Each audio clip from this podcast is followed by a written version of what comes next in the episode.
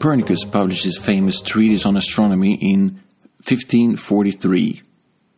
It places the sun in the center of the universe. It's a heliocentric, systematic treatise of the motions of the heavenly bodies. 1543, that is uh, the culmination of the Renaissance in Europe, you might say, or is it? Actually, some people say Copernicus stole a lot of the important ingredients from a medieval tradition, from the tradition in the Islamic world, a tradition of Arabic Islamic astronomy. So maybe Copernicus borrowed these things, or stole them, or plagiarized them, or uh, borrowed without acknowledgement, or whatever you like to call it, took inspiration uh, somehow from those sources. Uh, some people say that based on certain similarities, that uh, there are some elements in Copernicus' way of doing astronomy, some some geometrical components that are also found in the Arabic tradition.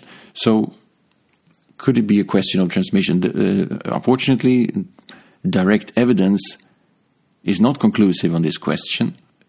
There is no direct evidence that those sources that Copernicus supposedly would have been inspired by, that those were available uh, to him in Europe, but the people in Europe knew about that.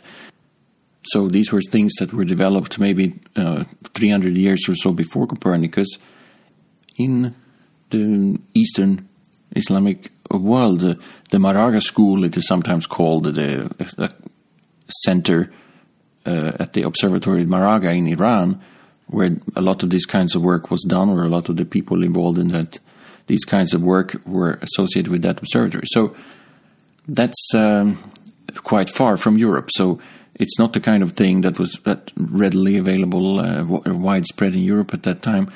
You know, certain uh, earlier works of Arabic astronomers were available in Europe. They had been translated into Latin, and so even Copernicus himself was well aware of that and cited um, Arabic authors uh, numerous times in his book, in his 1543 book. He, he cites uh, various Islamic astronomers numerous times. Those are the ones that had already been translated into Latin. They had already been absorbed into the European tradition, and they were from an, an earlier part of the Islamic scientific tradition and uh, uh, more basic Whereas these more sophisticated ideas that they question whether Copernicus would have stolen them or not, those uh, concern more advanced things and, and not things that were available in Latin translation and that has not been absorbed into the European scientific tradition in any documented way at this time. So very well. Uh, there you have the the question: Should we decolonialize uh, the history of astronomy, etc., etc.? Some people say so. Here, let me quote here Noel Swerdlow, the famous leading figure, professor at uh, Chicago for many years and later at Caltech, and he has passed away recently. Well, here are the words of this uh, authority on the subject, Noel Swerdlow, and he says the relation between the models of Copernicus and, and of the Islamic astronomers is so close that independent discovery by Copernicus is all but impossible.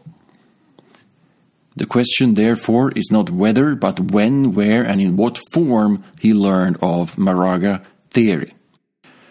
So somehow Copernicus must have picked up that stuff, even though there's no direct uh, document that contains that kind of information in a, in a form that Copernicus could have realistically read. He didn't read Arabic for sure, and these Arabic manuscripts were not lying around anyway, and there were no translations, and so it's complicated.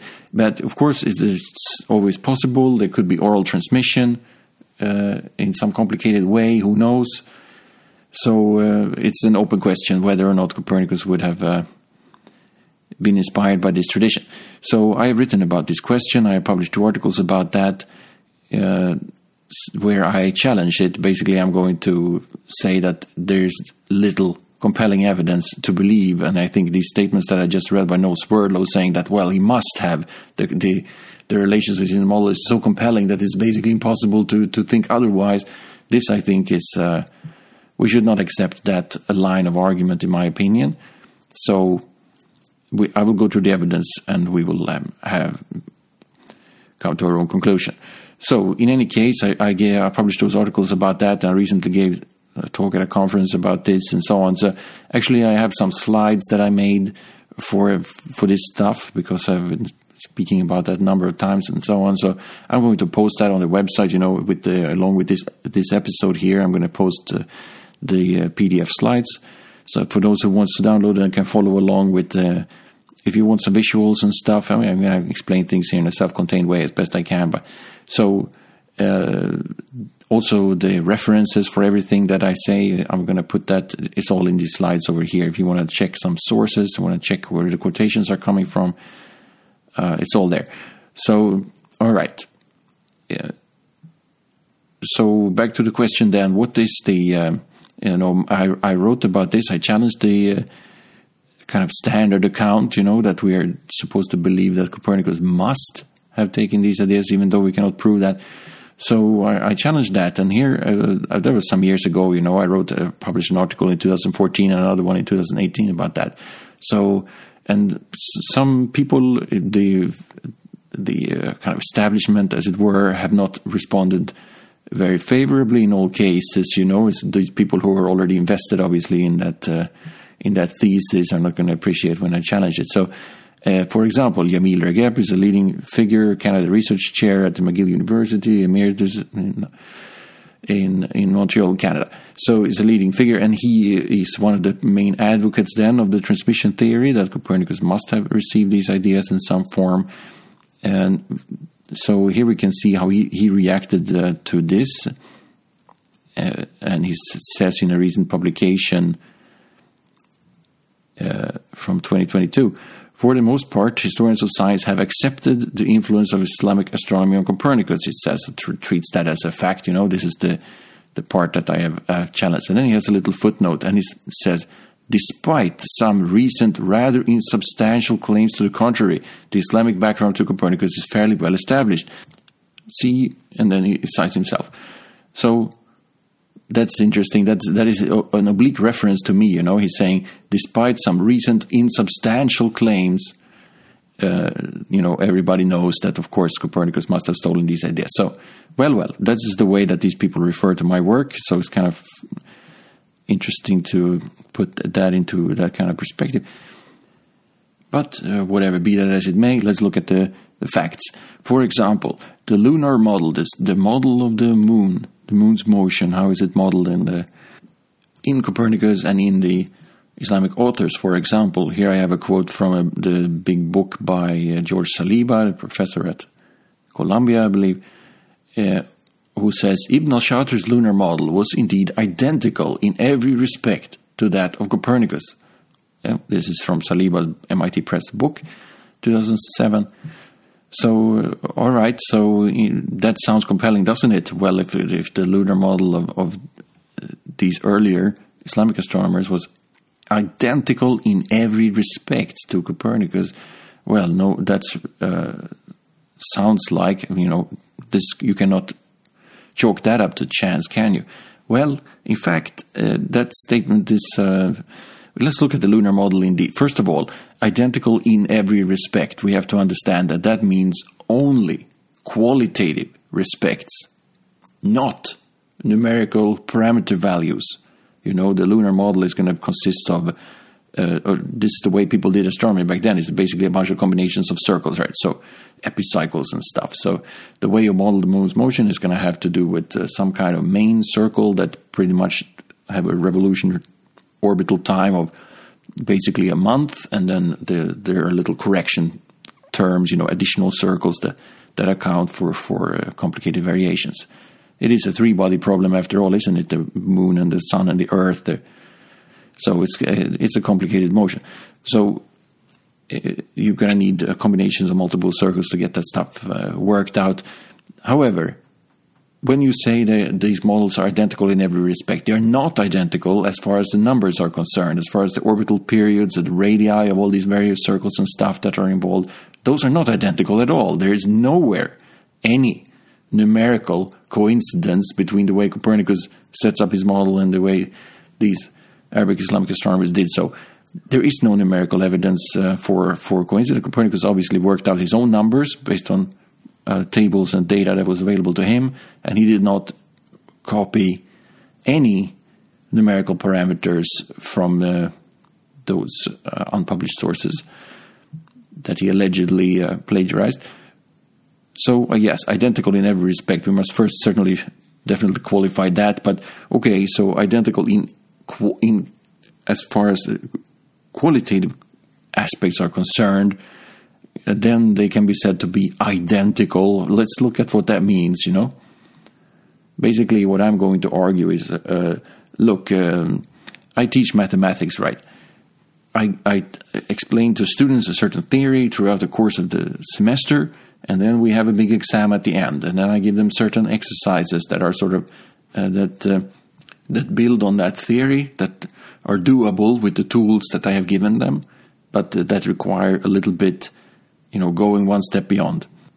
Obviously, what you get then is people come up with very similar solutions to the exam problems. Even though I put the students in a big exam room and I supervise the exam myself, I see they're all working in silence. They're not communicating. I, you know, you can't use your phone. Or, so I know that they have worked independently, and yet what I get back is people coming up with similar solutions to the problems that I gave them at the exam, which I know that I invented that problem myself. This has never been it's a problem that has never occurred anywhere before. I I just made it up and I didn't tell anyone, and I gave it to the students, and I and I got back these independent solutions that were based used the same ideas. Of course, that's what you would expect. That's normal. I think everybody who has given mathematics courses know that that's just common. You know, uh, what to be to be expected under those circumstances. If you try to solve the same problem with the same tools, then you will get similar outcomes quite commonly. That is just normal. So I'm going to, that's my basic starting point for as far as these similarities are concerned between uh, uh, the two astronomical traditions. It is not at all surprising that there are these kinds of similarities insofar as they were trying to do the same, just trying to solve the same kinds of problems using the same kinds of tools. Of course, both of these traditions, the the Arabic one and the and the European one, they're of course building on the Greek tradition. Ptolemy uh, had already given all the basic tools, all the mathematical ingredients were already, uh, you know, they're they're they're working within that tradition very strongly within the Greek framework, uh, very strongly and uh, using those tools to solve these problems. And they were facing the same problem also in the case of the moon, for example. So let's think about it. So, how does the lunar model work? Well, first of all, you might have the, the, the, easiest thing you could do would be to say, well, the moon moves around the, the Earth and it takes one month, you know, so it's 28 days or something. And then uh, that doesn't work, you know, because the moon's motion is very complicated. It's not regular. It's not completely uniform. So the next thing you do is you add another epicycle. So instead of the moon moving around uniformly, it, the thing that moves around uniformly is a, another circle, and the moon in turn is moving uniformly on the second circle, the epicycle. So therefore, you have uh, basically the second circle, a smaller circle, sitting on top of the you know of the uh, attached to the circumference of the bigger circle, that the the little guy epicycle because it's spinning, it's sometimes sort of putting the the moon, as it were, ahead of where it would have been if it had been uh, following the uniform motion, and sometimes behind where it would have been in a follow the uniform motion, because of the, the little circle kind of pushes it forward and backwards, as it were. So the that's how epicycles work. So you can try to do that. That's the standard kind of trick in the astronomer's toolbox, of course, in Greek times. You try to do everything with epicycles. Doesn't work for the moon because it's a very complicated three body problem and it's very irregular. So you, know, you discover that what you want to do is the epicycle, it needs to, like I said, the epicycle kind of plays. Uh, it's a kind of deviation from the uniform motion, right? If you had the the moon move directly on just a big circle going around in uniformly, then the uh, the epicycle can be thought of as a kind of a plus minus a little correction factor, as it were, that uh, kind of sometimes pushes it forward and sometimes backward. And what you want, it turns out, you know, to correct for the three body you know complications. What you want to do is, is, you're on the right track with the with with the epicycle model is kind of close-ish.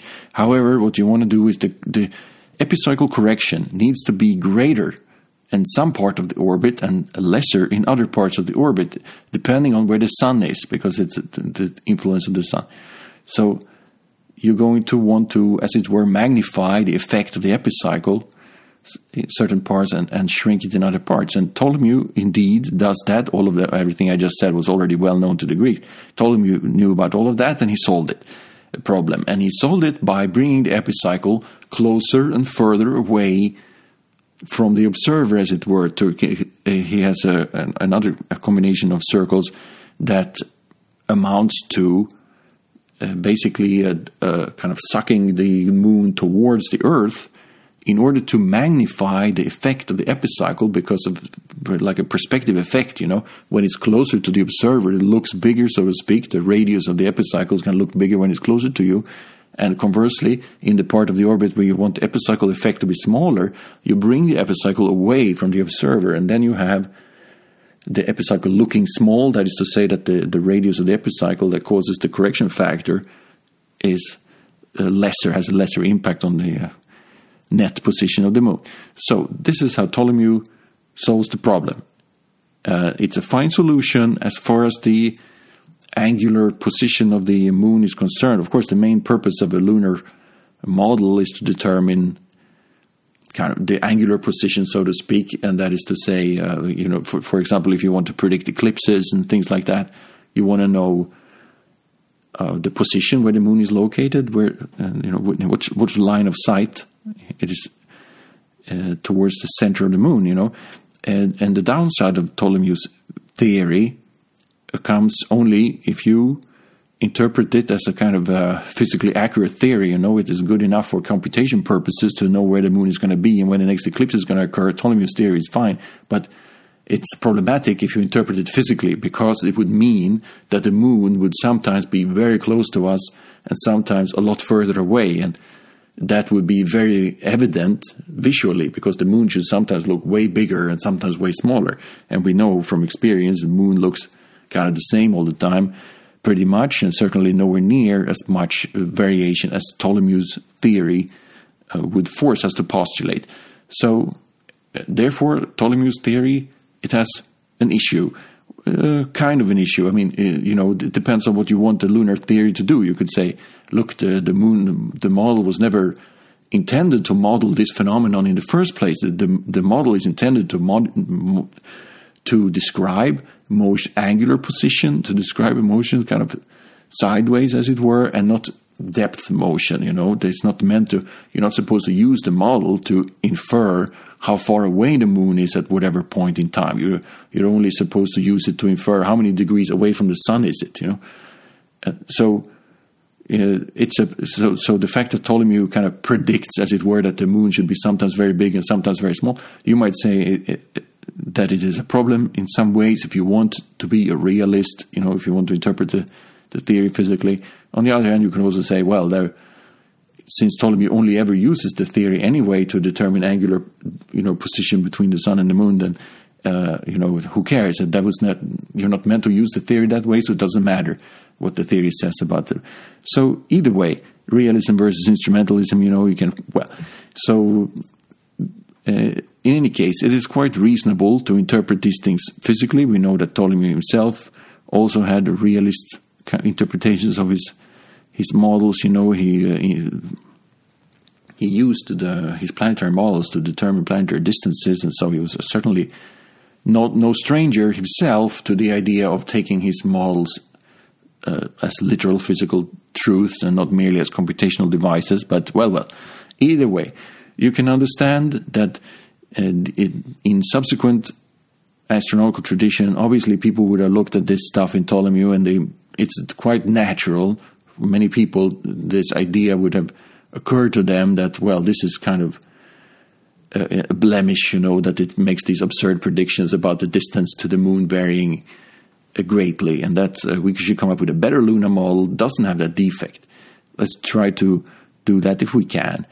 Uh, this is what I mean is kind of analogous to the exam problem, uh, so to speak, in my scenario where I'm where uh, mathematics students make independent discoveries during an exam scenario.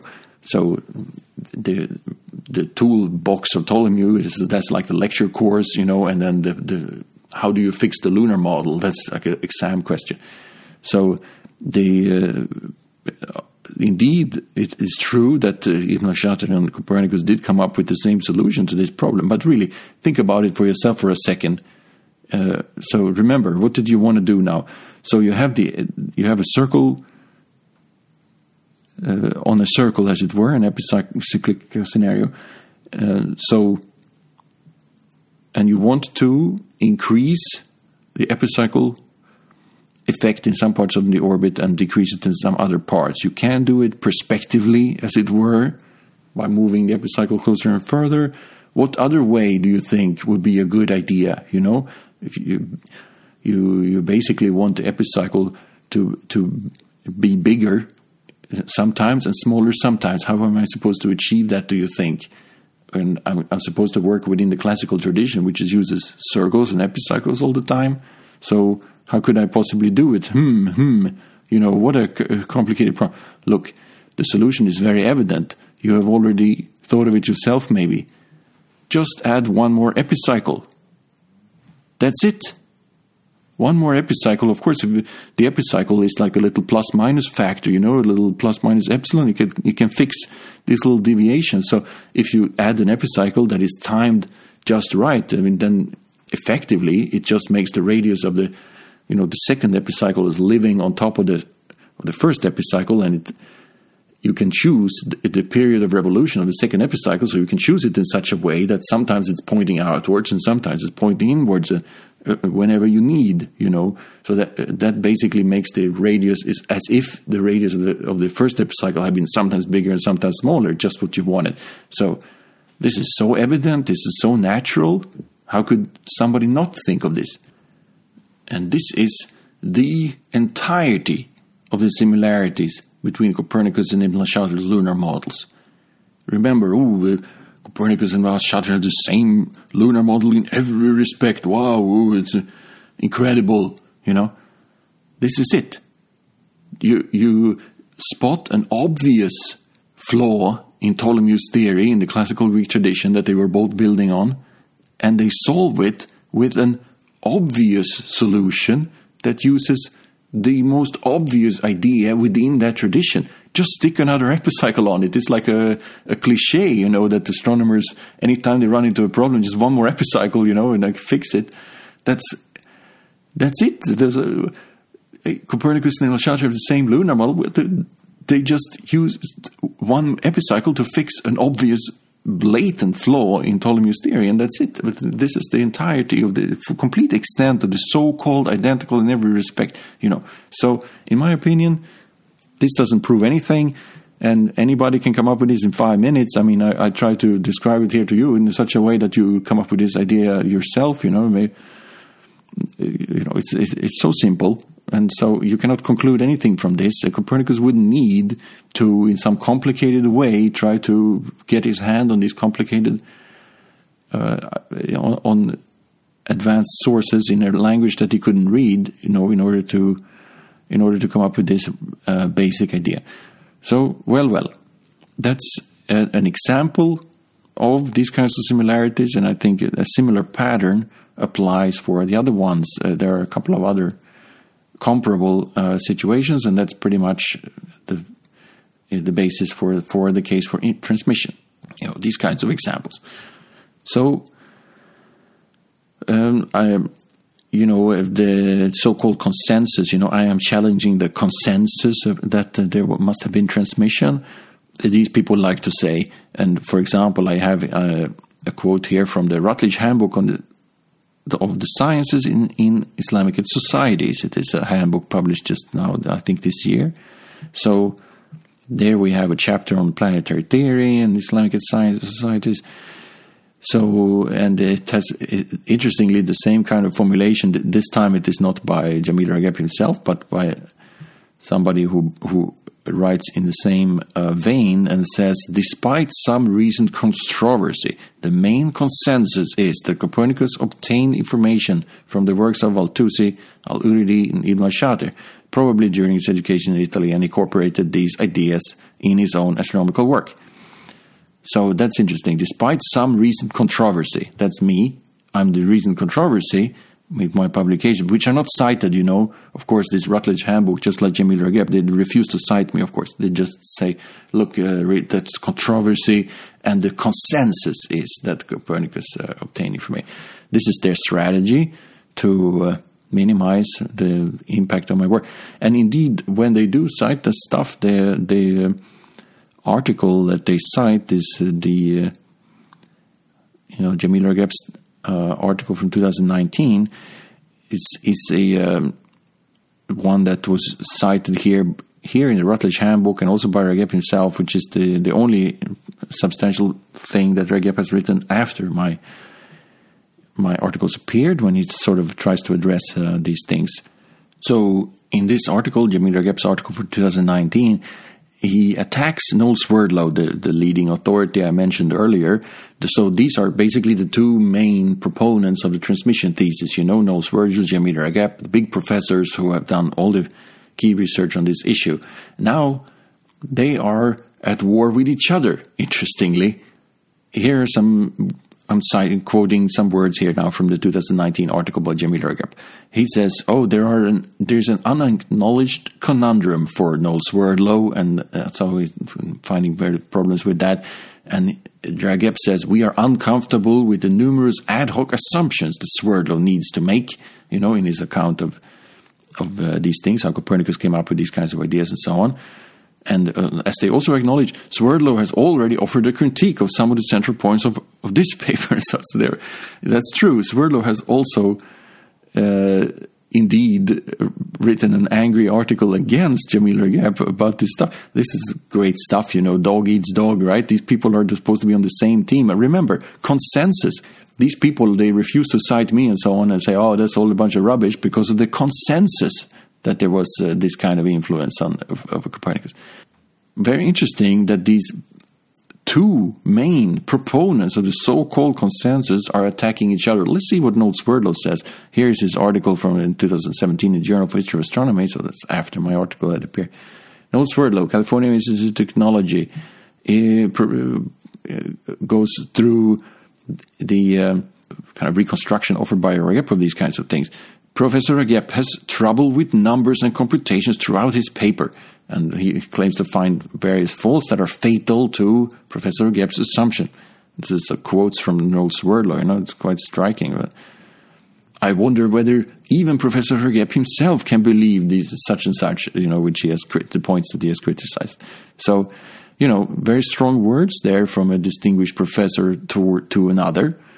So, and uh, you know, indeed, they disagree about various points of substance. For example, Ragep is saying in his 2019 paper that probably uh, Copernicus would have had diagrams, but not Ibn al-Shatir's text. This is a quote here from his article that they postulate or hypothesize that it's likely that Copernicus would have done his borrowing on the basis of diagrams, but not of text. Of course, he couldn't read Arabic, so he would have perhaps been inspired by some diagrams.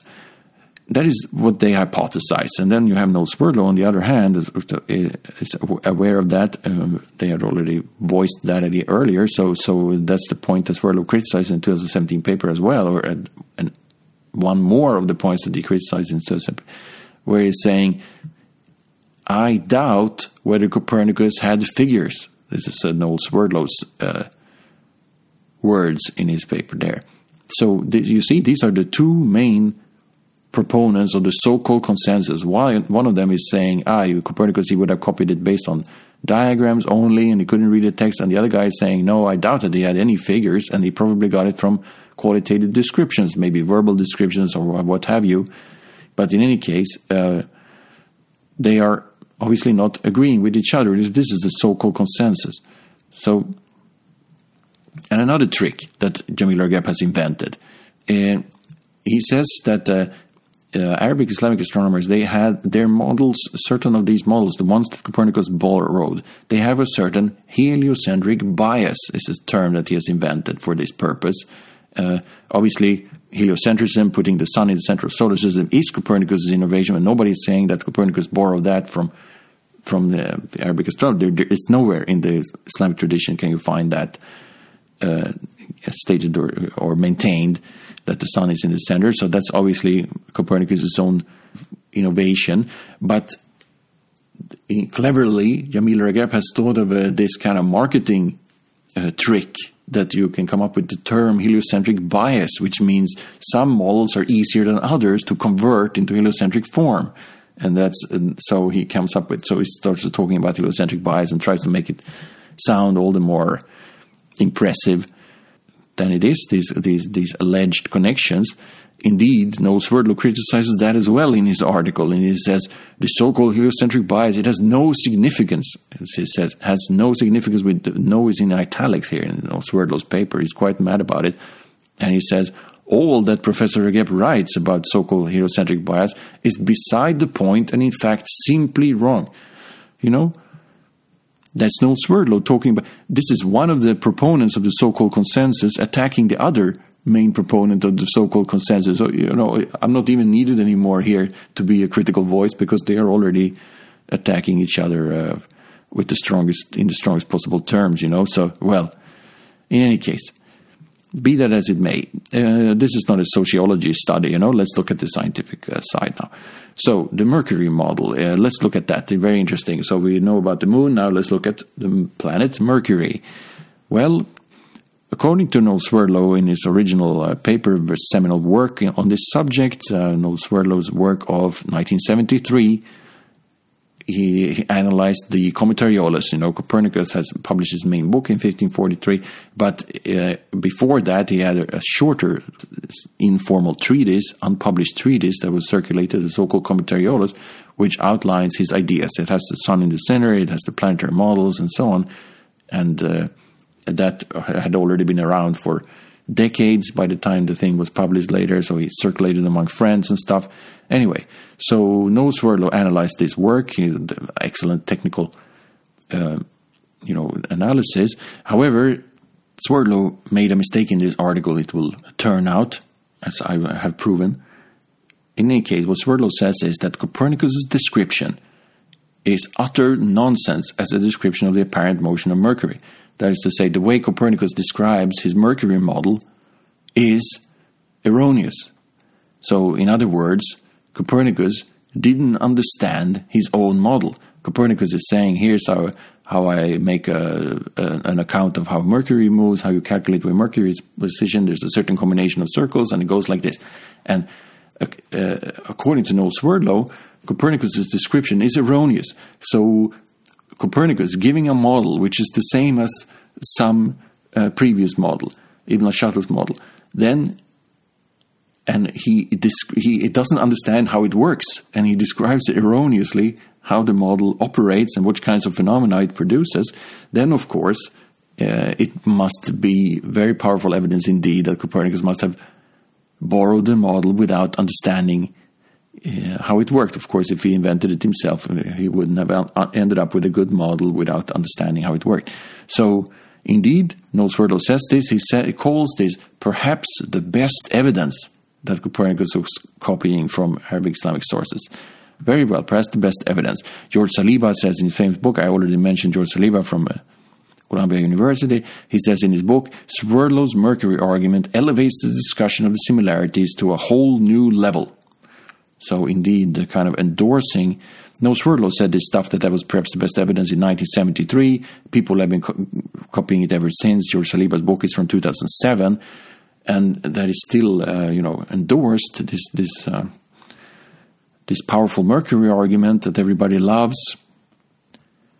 To this day, it says if you go to the Ibn al-Shatir Wikipedia page, it says um, it has a subsection about influence of Copernicus, and there it says Copernicus's Mercury model was flawed in the fact that he was not able to properly understand the model first created by Ibn al-Shatir.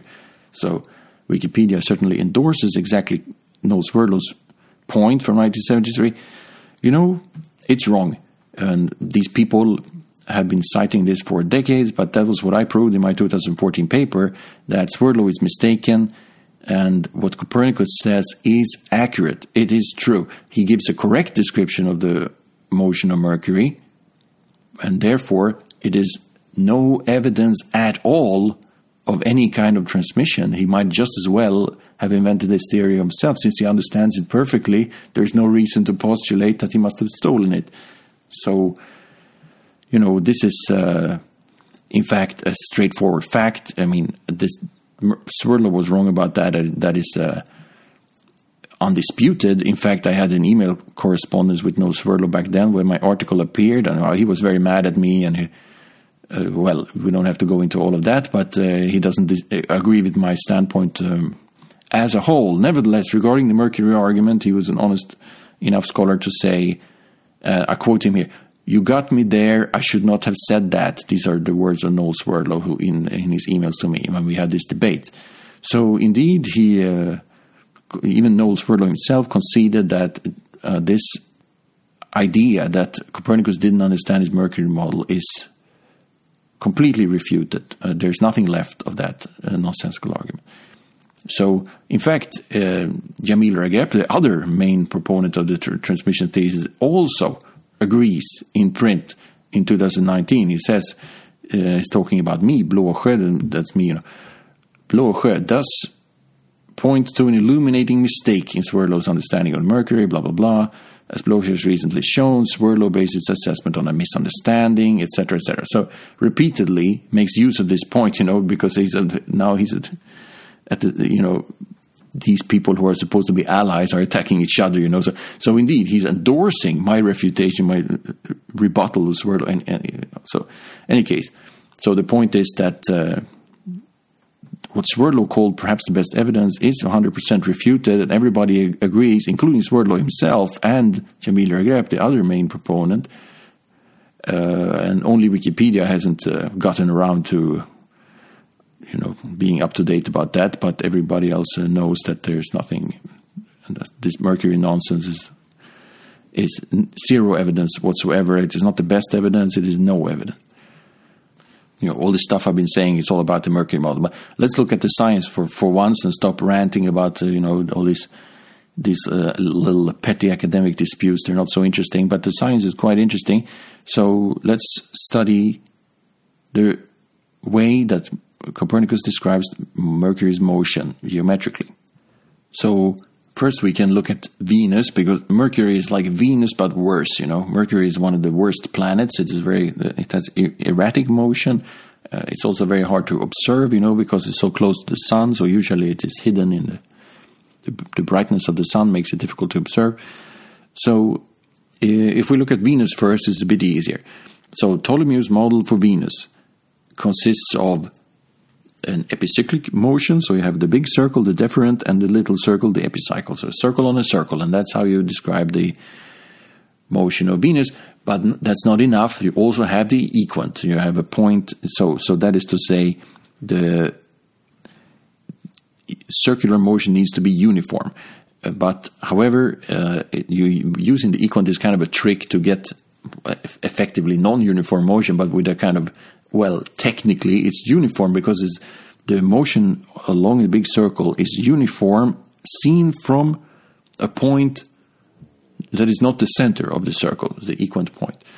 So it's uniform motion in a kind of a cheat way. Technically, in certain sense, you could call it uniform because it looks uniform for an observer that's standing, not an observer standing at the middle, actually, because the stand, observer standing at the center point of the circle the motion is not uniform along the you know the circular motion is not uniform. However, it is uniform if you stand a little bit off from the center, and there's a certain magic spot where you can stand, and it will look uniform. So in that sense, you can say it is uniform. Uh, we are sort of adhering to the idea of uniform circular motion, which is a kind of metaphysical or whatever methodological restriction that that astronomy is subject to. So very well.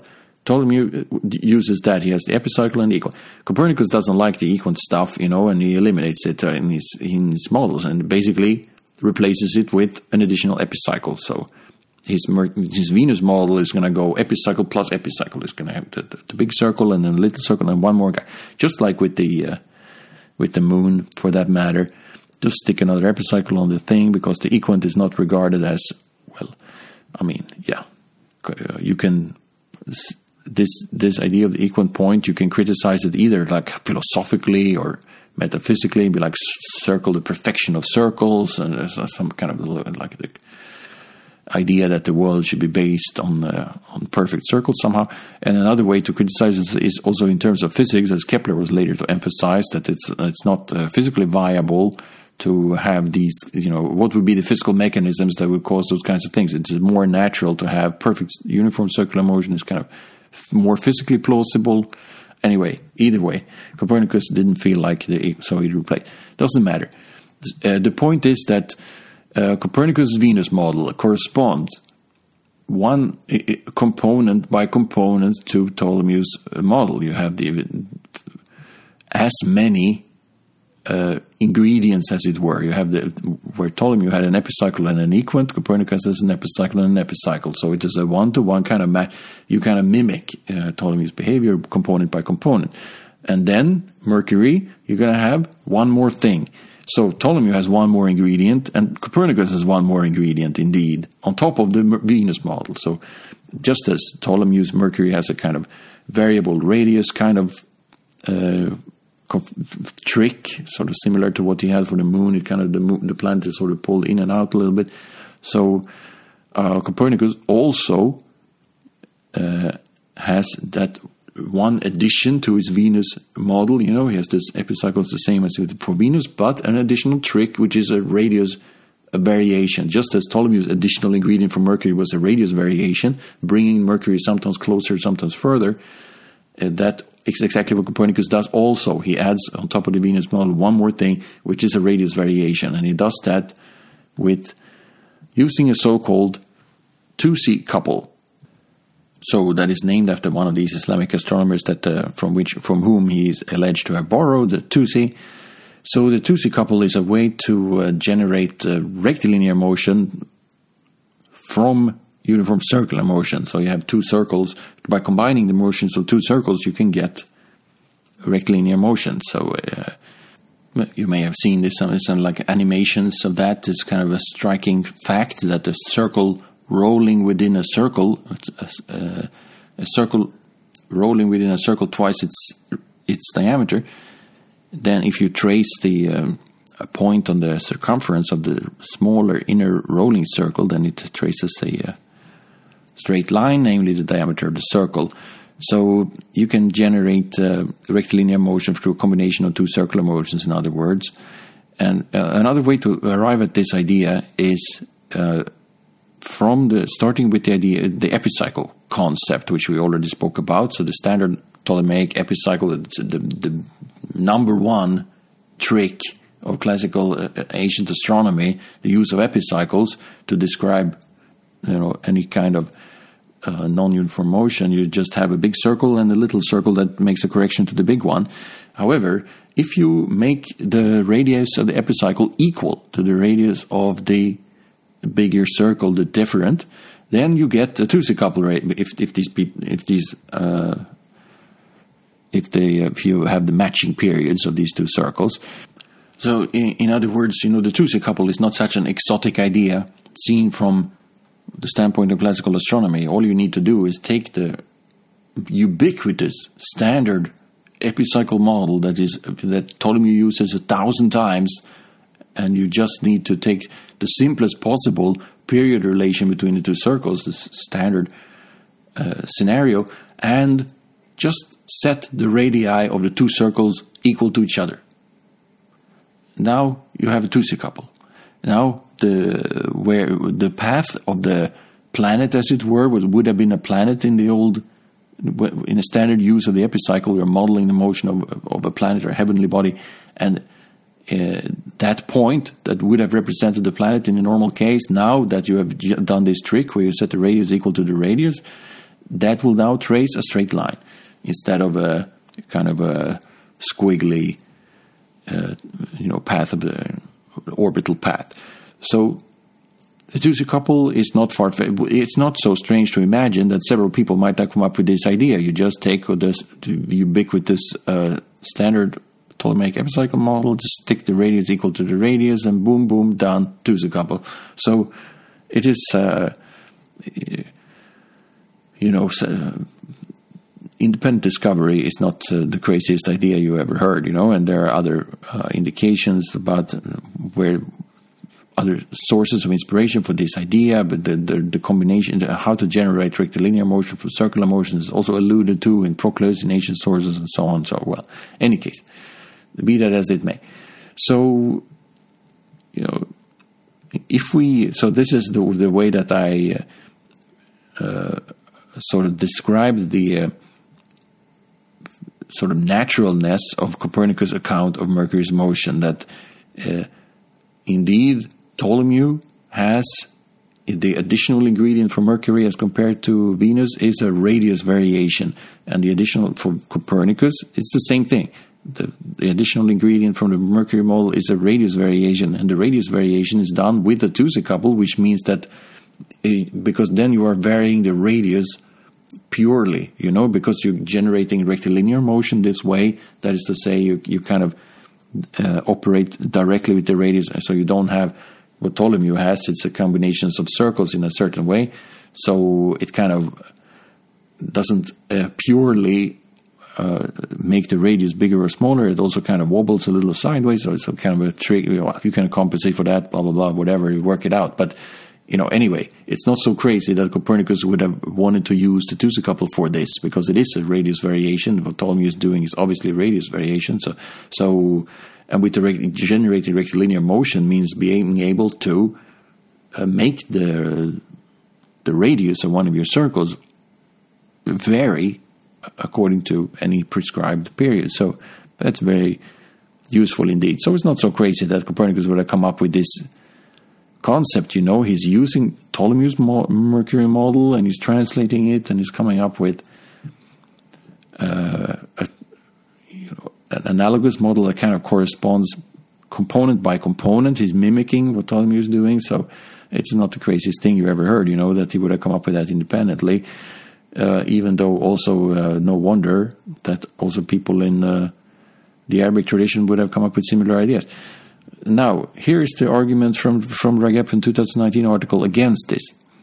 Well, in fact, Ibn Mercury model is the one that is the one that is um, the same, so called, as, as Copernicus's. Well, of course, it's not the same. First of all, it's not heliocentric, of course. So that's, uh, well, it's the same after you have transformed it from geocentric to heliocentric, blah, blah, blah. And uh, also not the same in terms of numbers. Once again, there's nothing to do with numbers anywhere in this argument. But anyway, so Ibn Shatir has that idea of using a Tusi couple as one of the building blocks, you know, of the, uh, of varying the radius, just as Ptolemy varied the radius.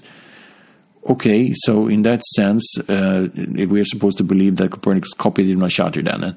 And uh, if I say, look, uh, this is a natural idea, anybody can come up with this, it's, not, it's kind of a small step from Ptolemy, as I try to explain, you can, you can kind of get there from natural reasoning based on, on Ptolemaic astronomy, and this they want to reject. And, and the way they do that is they say Ibn Shatir's Mercury model is quite distinct so its virtual identity with those of the Copernicus's model is not something that can be dismissed as a natural outcome.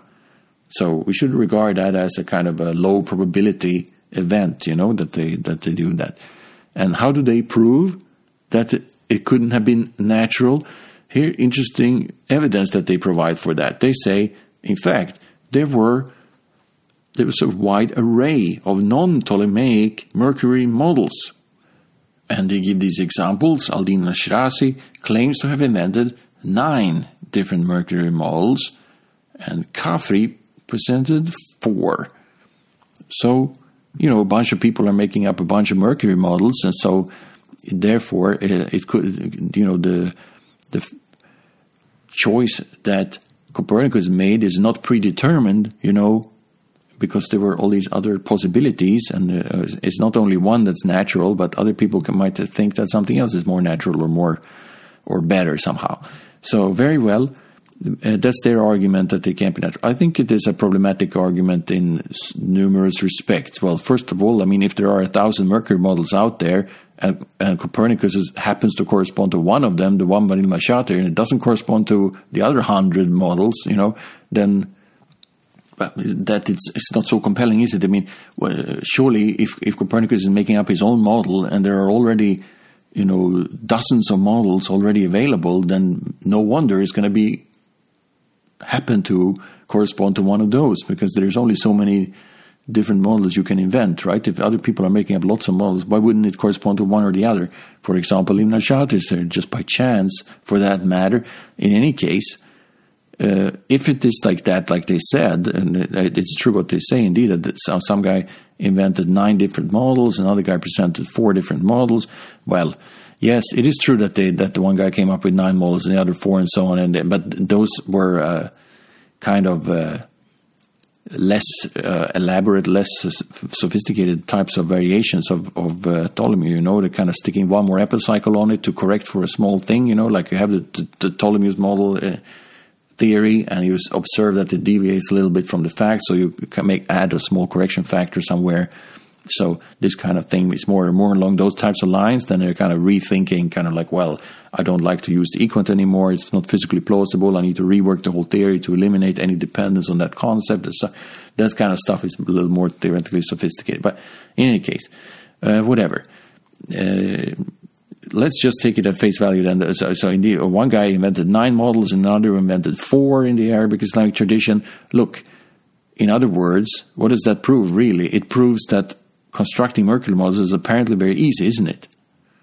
Why would Copernicus need to copy anybody? You know, if everybody can, one guy can make up nine models, why couldn't Copernicus come up with one? Right? why would he go through the trouble of trying to uh, plagiarize it from some source that he can't read and maybe kind of second trying to reverse engineer it by looking at the pictures or something. What a hassle. If another guy can make up nine models why couldn't copernicus how much effort would it be to make up one instead of trying to reverse engineer some random thing in some random manuscript that he miraculously got his hands on, which doesn't exist anymore and is none, none, in no European library, but somehow he had it apparently, and then he would have not been able to read it, but nevertheless he would have kind of uh, fiddled with, you know, guessed what they might have meant from the from the diagrams. Oh, such a far fetched theory. Why would he go through all that trouble if another guy can make up nine models? He can make up one, you know, and. it's not worth the hassle to try to steal, to plagiarize. It's more work to plagiarize than to make up your own model. If isn't it? If you have that kind of situation where one guy makes nine models and another guy makes four. So, well, be that as it may, uh, it's uh, you know food for thought, isn't it? Uh, now I turn to another argument, the lettering argument. So when Copernicus presents the Tusi couple, I just spoke about the Tusi couple that generates rectilinear motion from a combination of two circular motions. Tusi couple, so it's, it's in the Nasir ad-Din al-Tusi in the arbitrage. So, did Copernicus steal that thing? Some people have made an argument based on the lettering of the diagram. So, Tusi has a treatise describing the Tusi couple and has a geometrical configuration with the two circles in it. And it uh, labels the figures A, B, C, D, and so on in Arabic, you know, Aleph, Ba, and Copernicus has a, also explains the Tusi couple, so he has an analogous figure, not the same figure, you know. It has a, a additional, several additional components in it. Uh, Copernicus has three circles. Uh, has only has two, and there's additional construction lines in certain places, and so. But well, allegedly the same diagram, so-called, the supposedly uh, more or less the same diagram, with the same lettering essentially, not quite, but almost, uh, for the uh, for those points. So in Tusi's diagram, there is one, two, three, four, five, six points that are uh, labeled in the geometrical diagram, and in Copernicus's diagram, there is one, two, three, four, five, six, seven, eight. So yeah, they're not the same diagram; they have different numbers of letters and and and so on. And in fact, even those letters that do uh, correspond, you know, that describe similar, uh, you know, corresponding points, they are also not quite the same. There are six of them, you know. Out of Copernicus's eight letters, six of them correspond to Tusi's, and five of those are the correspond to the course, you know the A corresponds to the Aleph and so on. And so it's uh, the the idea is supposed to be that he would have uh, copied those things. Interestingly, it, it's one letter is off, and that you know.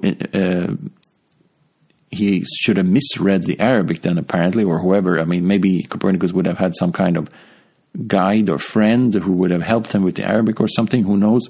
But in any case, however, this far-fetched scenario is a complete bunch of science fiction. It doesn't make it bad. Anyway, uh, he must have misread it and so on. And uh, that is uh, in um, Saliba's book. You know, you have a whole thing about that where it's trying to explain how it's possible to misread that and uh, two Arabic letters that look similar, and that could be the reason why the, you know that Copernicus uses different letters because it was a misreading of the Arabic and so on. So let me play for you a recording here. At, uh, this is Jim Al Khalili, the famous science popularizer, speaking in a documentary, Science in the Golden Age or something it's called. It's available on YouTube. You can go see Jim Al Khalili speaking about Copernicus there and the Islamic influence on Copernicus, here I quote the part about the lettering diagram. Compare this text written in Arabic with this one. It's an identical one but written in Latin. And what's fascinating is the letters labeling the points follow the Arabic alphabet, not the Latin alphabet. So Alif, Ba, Jim, Dal, A, B, G, D. Clearly, whoever drew this mm-hmm. knew about Tusi's mm-hmm. work and, and the Tusi couple. Well, the man who drew this was Copernicus. This was built on, on Tusi's ideas. Yes, so it shows the continuity of science. Copernicus owes this debt to these medieval astronomers from the Golden Age. Mm, that's incredible.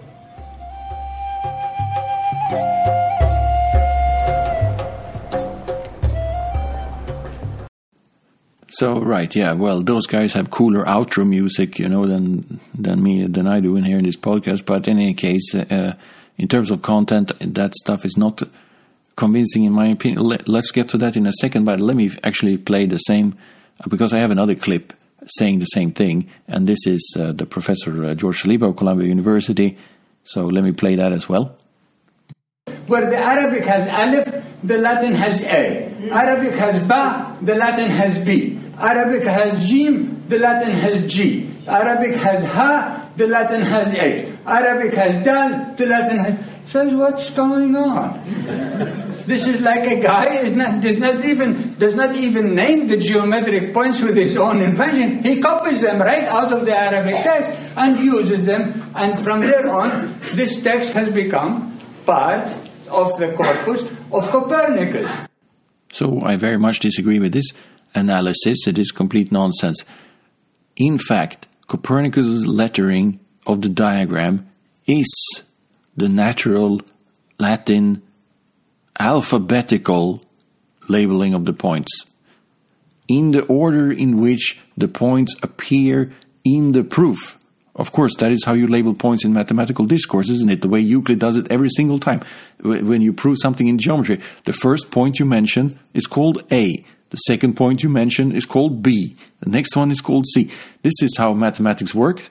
It, it, you don't label it by looking at the diagram and sticking letters in uh, what you think is visually appealing. Obviously, it is the order in which you mention them in the proof, and that's how you label it. That's the way Euclid does it every time. Hundreds of propositions every single time he does exactly like that, and all the other authors do the same thing. It's just one hundred percent as standard as can be in mathematical tradition to simply label the points alphabetically in the order in which they occur in your proof. Nothing could be more standard than that. And that is exactly what Copernicus does. Every single one of its points, A, B, C, D, E, F, G, H, in alphabetical ordering, the natural ordering, the Euclidean ordering that they use, every single proposition. That's what everybody does. You just simply label them alphabetically. It is completely incredible that uh, Jim Al Khalili actually literally says the opposite. You know, remember I I played it. Let me uh, play again just this little snippet here. The letters labeling the points follow the Arabic alphabet, not the Latin alphabet. That is exactly wrong. The the lettering precisely does follow the, the Latin alphabet. Just read the proof and see which is the first point that is mentioned. It is the point A, which is the second point that's mentioned. That is the Latin alphabetical ordering. You know, look, uh, if there was some crazy, far fetched, you know, that he had uh, uh, something very improbable happening in Copernicus's text, then you can make some kind of case and be like, oh, how could we explain this unexpected, surprising, weird thing in Copernicus's text? Then you can start talking about hypothesizing these kinds of unproven external influences. But when Copernicus is simply labeling the points in alphabetical order, how on earth, who would then, in the right mind, would then reach to say, well, the most plausible explanation for this is not that he simply labeled them in alphabetical order like every other mathematician always does, but rather that he did so based on this completely unproven you know, some copying from a language that he didn't read, etc., etc. I mean, it's insane. The lettering argument is madness and it has zero weight and zero credibility as far as I am concerned. Well, uh, let's turn to another argument. Uh, in Copernicus's manuscript for the uh, his big book, we have the handwritten version of that, and he has crossed out certain things. He, at a certain point, he explains how the Tusi couple works. Uh, that is the, the, the, same stuff that we just talked about, and and in connection with that discussion, there is this crossed out passage in the handwritten version that doesn't occur in the published version, and there he says, "Some have called this motion." Blah blah blah, and given it a name, motion along the diameter of a circle it's not clear what exactly he's referring to or who he's referring to or what, but, but the point is that he's saying that somebody has already studied the kind of stuff that comes out of couple and they have given a name to it. Who are these mysterious some? Vocant aliqui says in Latin. Some have called. So, what is the, who are the mysterious? Nobody has been able to identify these people, unfortunately. Even though Copernicus mentions the exact vocabulary that these some would have used. Unfortunately, no source has been located, neither in Arabic nor in Latin nor, nor anywhere that uh, who uses those exact words for something that could be uh, that could be Copernicus's source. It's a big, you know, somebody really should dig this stuff up, and that's going to be powerful evidence to to mediate this dispute here. But well, in any case, for now we don't know that somebody apparently had given a name to that, somebody who Copernicus was aware of, right? So, of course, these transmission theses, people they want to say, ah, well, it would have been the Arabic authors, maybe. Who knows? Uh, but uh, in fact, something that I have noted in this connection in my uh, in my article is that, in fact, when Copernicus says some have called this uh, such and such a kind of motion, a motion in, along the diameter of a circle, when he's saying this, he doesn't say, he's not referring to the Tusi couple itself. He's referring to the kind of motion that results from the Tusi couple, which is in fact, in modern terms, simple harmonic motion. Y equals cosine of t, you know? It's up and down motion, uh, standard harmonic motion, like a harmonic oscillator that you see all the time in physics is, is everywhere, you know? Uh, pendulum motion, springs, and, and, and a million other things. Everything is a simple harmonic oscillator. Uh, y equals cosine of t. Simple, co- it's just a cosine function of time. The y coordinate of a, of a thing that goes up and down. You know that that's what you get out of the Tusi couple. The, it moves along the diameter of a circle and it kind of speeds up in the middle and it slows down and so on.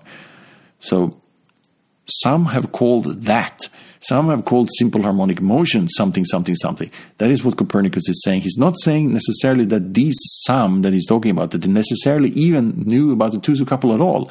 They might have described simple harmonic motion in whatever other context, given it a name from whatever other, uh, in other kinds of terms than, than as the outcome of a Tusi couple. Simple harmonic motion, of course, we all know it has to do with springs, with pendulums. In fact, uh, Copernicus himself is referring to those kinds of phenomena. He speaks of objects um, swinging along the same path between two limits. The, those kinds of objects, that kind of motion, becomes faster in the middle and slower at the extremes, he says. And he's making that comparison for you know, the kinds of phenomena that he's describing in astronomy. So he's using a physical model, you know, physical common sense, everyday experience, to uh, you know, as a as a reference for the kinds of types of motions that he's going to postulate in the heavens, and he's calling, referring to objects swinging along the same path between two limits.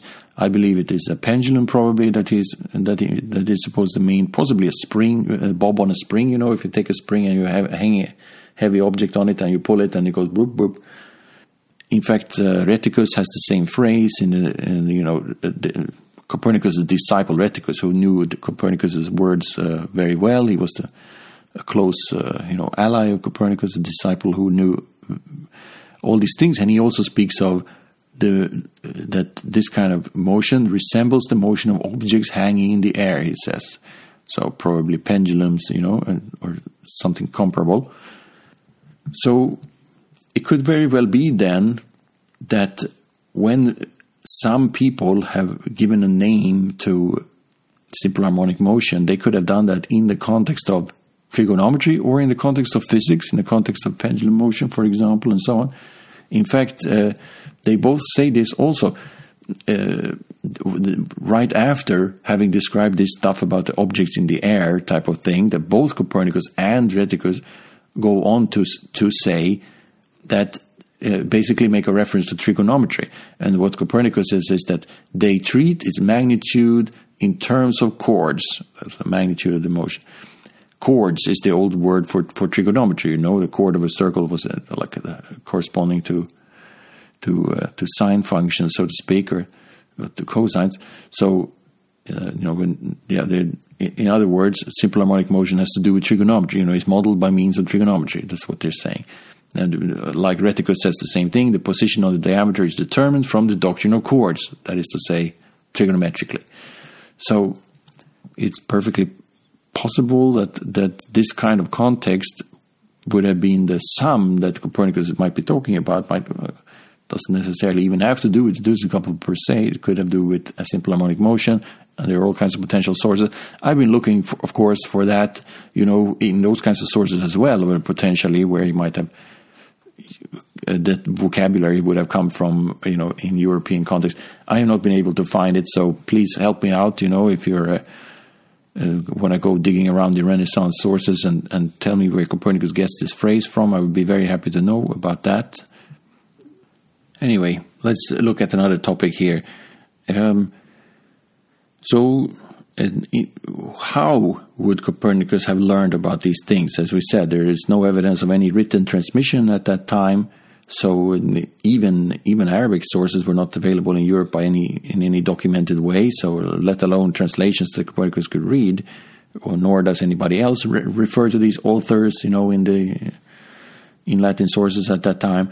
So how on earth is that supposed to have happened? Well, the influence these people are, are have one theory that is popular is a guy called Galliano, Moses Galliano, Jewish scholar. So that would have been a kind of intermediary who would have uh, been sort of acquainted with Eastern learning and t- taken that to Europe. So he would have, been, according to, for example, Robert Morrison, who is one of the proponents of that hypothesis, Galliano brought some, uh, he was extremely well informed and brought high level Islamic astronomy to Venice and Padua. Allegedly, interestingly, this, uh, this thesis even made its way into the Washington Post, a newspaper uh, article, you know, written, uh, kind of a op-ed written by two historians of science, uh, Kathleen Crowther and Peter Barker, written about a, a thing on. Uh, that was during the Trump years, and they wrote a an op-ed saying the title is "What We Lose When We Lose Muslim Immigrants." So they make a whole political spin on that, and they uh, use the uh, historical uh, supposed influence of Copernicus to bolster their case about uh, to draw modern political parallels.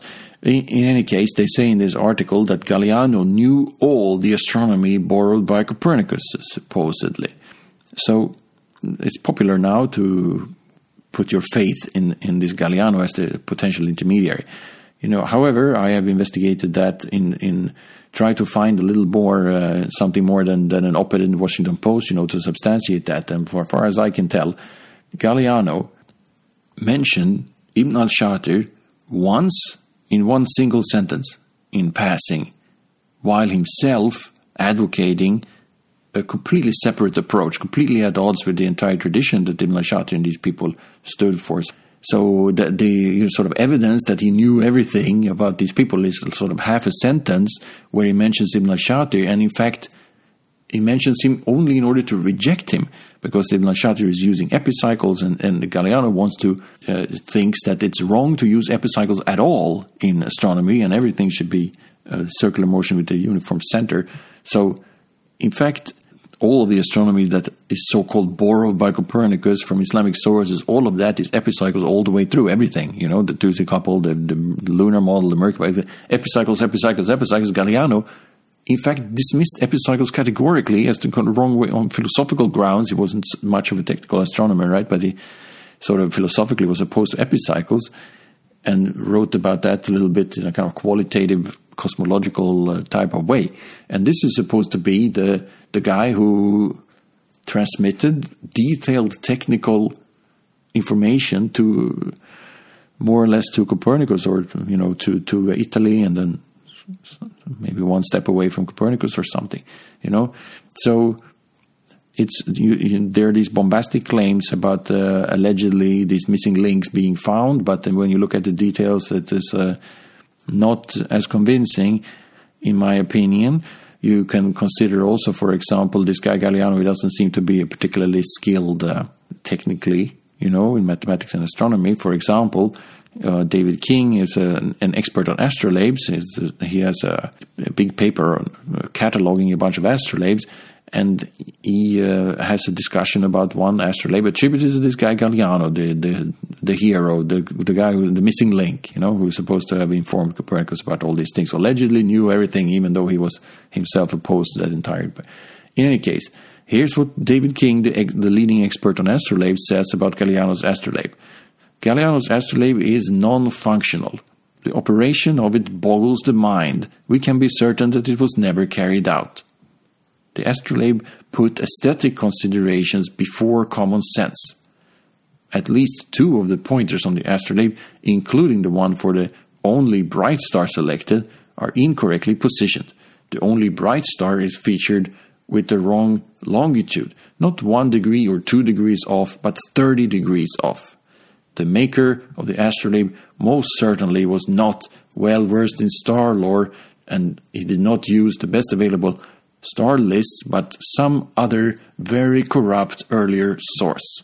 All right. So these are all quotes, you know, from David King, from the leading authority on astrolabe. So it doesn't have anything, uh, any any horse in the uh, in the race here as far as the transmission thesis is concerned. He's just looking at it from astrolabe, and this is the Galiano, the, the, the technical, you know, vessel that would have brought all these kinds of knowledge, and uh, that that's the kind of technical knowledge that he possessed, judging by this astrolabe that he evidently made. So, well, well, that's food for thought, isn't it?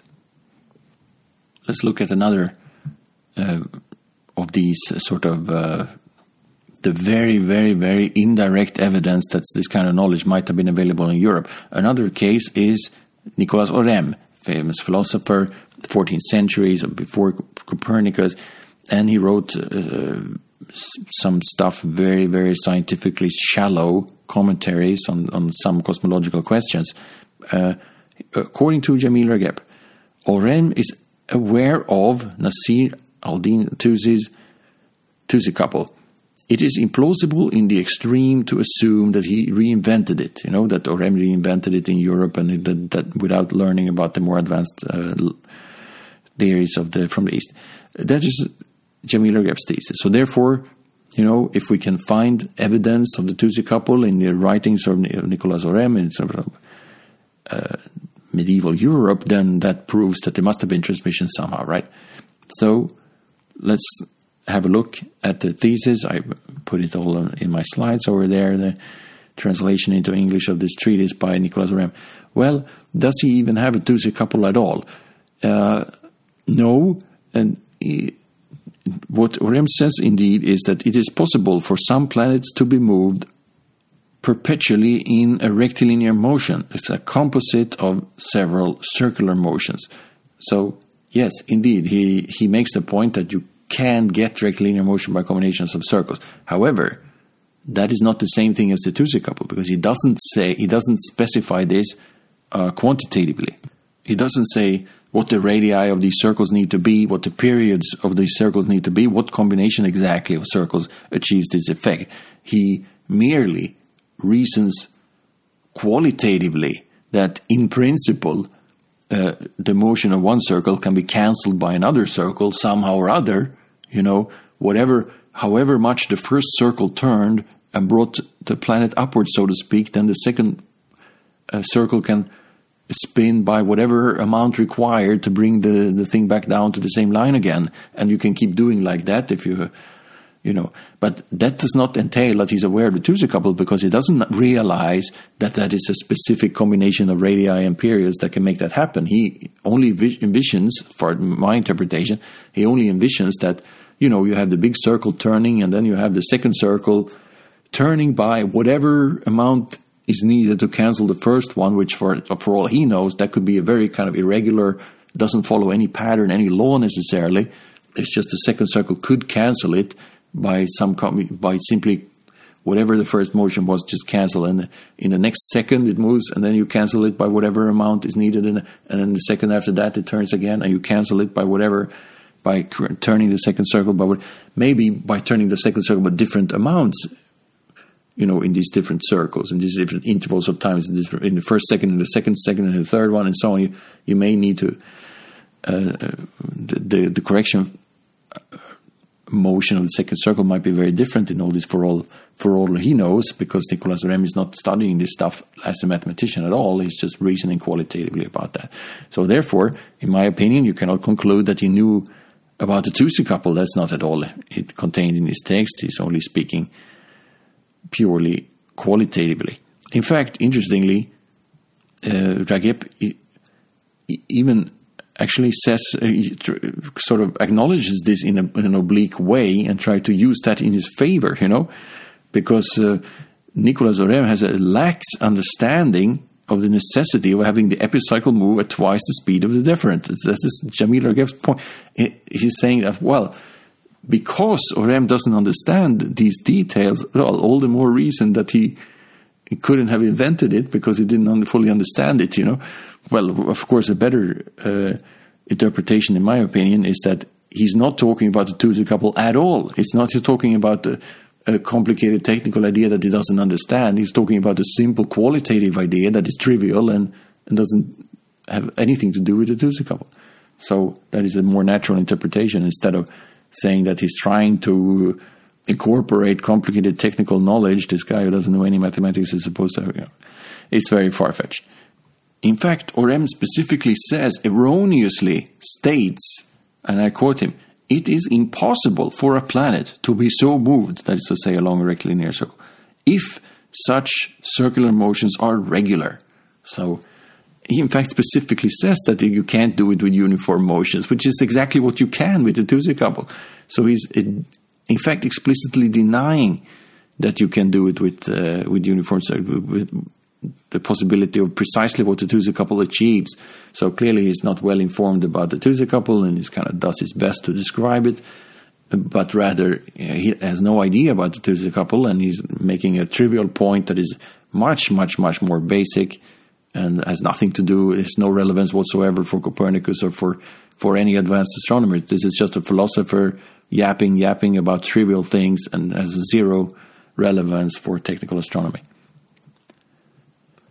And here's another argument that Ragep makes in this uh, about this. He says Nicolas Oresme makes no claim to have invented this model on his own. which is very peculiar. Actually, he does make that exact claim. He, clearly says at the beginning of this section, it says, concerning this matter, I posit three conclusions. And the first conclusion is the one I just cited, that the planet can be moved perpetually in rectilinear motion, which is combined by several circular motions. So, in fact, it's very perplexing how Jamil Ragep can, can say he's trying to uh, say that because Oresme doesn't claim originality for this discovery, therefore he sort of implies that it must have been non-original, that it must have been taken from an earlier source. But actually, he does say, "I posit," you know, right at the beginning uh, of that. So he does claim originality, so it doesn't make any sense in the first place. But regardless, this idea about if someone doesn't claim it's original, then you can sort of uh, almost infer or kind of the plausibility suggests that it wouldn't have been the author's own discovery. If it doesn't explicitly say this is my invention, then you're supposed to. That makes it plausible to assume that he would have copied it from somewhere. That is a claim that Jamil Ragep is trying to uh, sort of generalize. Uh, he, he makes that argument about uh, the Oresme thing, but he also does that generally uh, he makes he says it would be quite unusual for someone who invented as significant a device as the Tusi couple not to claim it as his own, allegedly. Uh, that's Jamil Ragep's opinion. I'm quoting it now from his article about that. So, uh, I think it is a completely unrealistic expectation, you know. That's not how mathematicians write, you know. You don't read a math treatise and then all of a sudden, in the middle, when some important idea is introduced, the author jumps in in the first person and be like, oh, you know, by the way, I came up with this myself. You know, oh, look at me, I invented this, you know. That's not how how one writes science, you know. So perplexing. Uh, that uh, Ragep would make would try to use that as as, as part of his argument. I, I'm not buying it. It doesn't convince me. All right. Here's another argument that Ragep makes in the same article. Why would someone seek to start from scratch when it was certainly known in the 15th and 16th centuries that Islamic astronomers still had much to teach the European counterparts? Right, so, you know, Islamic astronomy is so advanced, why would you uh, try to do something on your own when you're much better off trying to learn what all these people had done first? You know, it's interesting that Ragep makes that claim and ha- attaches a footnote to it. Let's read the, the footnote. Let's see what the evidence is that this was the case, that Islamic astronomy was so advanced that there was no point for Europeans to think for themselves because they had so much to learn first. You know, let's look at what the evidence is that that the great leading proponent of the transmission thesis, Jamil Ragep, advances for that thesis. The footnote has one reference, and the footnote says this was even the case in the early 17th century, and it refers to an article by Feingold about the 17th century. So, well, allegedly, we are supposed to infer that if even in the 17th century people thought Arabic astronomy was so advanced that there is no point to think for yourself because you had so much to learn from the Islamic tradition, that uh, you know if that was still the case in the 17th century, then it must have been the case already in Copernicus' time in the 16th century, right? So let's look at the other. Or okay, so the article cited is the one by Feingold uh, about indeed what uh, how people viewed Arabic Islamic learning in in, uh, in astronomical matters in the 17th century. I am quoting now from the article that Jamil Ragep himself chose as his only uh, source to support his claim that Arabic astronomy was so advanced. Let's see what that one source that he himself cited actually says. I quote Arabic astronomy was usually adjudged either as derivative of the Greeks or at best the fruit of sheer drudgery. That's Feingold's summary, and he goes on to cite uh, primary sources. Here's one quote from a 17th century source How great the loss of time was to study much the Eastern languages, since there was no treasure of things to become at. You know, so this is somebody who has uh, spent time learning Arabic in order to study those those sources, and then coming to the conclusion there was no treasure there after all. So this is a 17th century uh, conclusion, and another uh, contemporary uh, of, you know voice from that era is Francis Bacon, who said as follows: I quote him, "The sciences which we possess come for the most part from the Greeks." neither the Arabians nor the schoolmen need be mentioned, who in the mean intermediate time rather crushed the sciences with a multitude of treatises than increased their weight. So this is Francis Bacon condemning the, the Arabic tradition as well as the European medieval tradition, saying that they didn't do much of anything and you should just go back to the Greeks. So uh, here's another example Joseph Glanvill. He says, in from another 17th century, so these successors of the Greeks did not advance their learning beyond the imperfect stature in which it was delivered to them. So, you know, it didn't go much further than the Greeks, in other words. Or here's another uh, 17th century source, William Wotton, speaking about these matters, and he says, the Arabs translated the Grecian learning into their own language, but had very little of their own, which was not taken from those fountains. There is little to be found amongst them which anybody might not have understood as well as they if he had carefully studied the writings of their Grecian masters. There are vast quantities of their astronomical observations, but not anything in them which those Arabian astronomers did not or might not have learned from Ptolemy's Almagest, if we set aside their observations which their Grecian masters taught them to make. So this is uh, yet another. So we have here quotes from four different uh, 17th century authors, all making this kind of point that kind of disappointed in uh, what medieval authors accomplished, in, both in in uh, the Arabic world as well as in uh, in Europe. So it's a bit perplexing that this is what Jamil Ragep himself cites. This very source, the one that I just quoted from at length, is what he himself chooses to put forward as his evidence that you know Copernicus uh, would have had so much respect for the Arabic tradition that he wouldn't even have bothered trying to be original because he would feel that there's these great masters from the East are so superior that I might as well just take stuff from them. So, well, it is a bit of a perplexing, uh, perplexing fact that the source says the the opposite of what uh, wanted, right? Okay, so that's.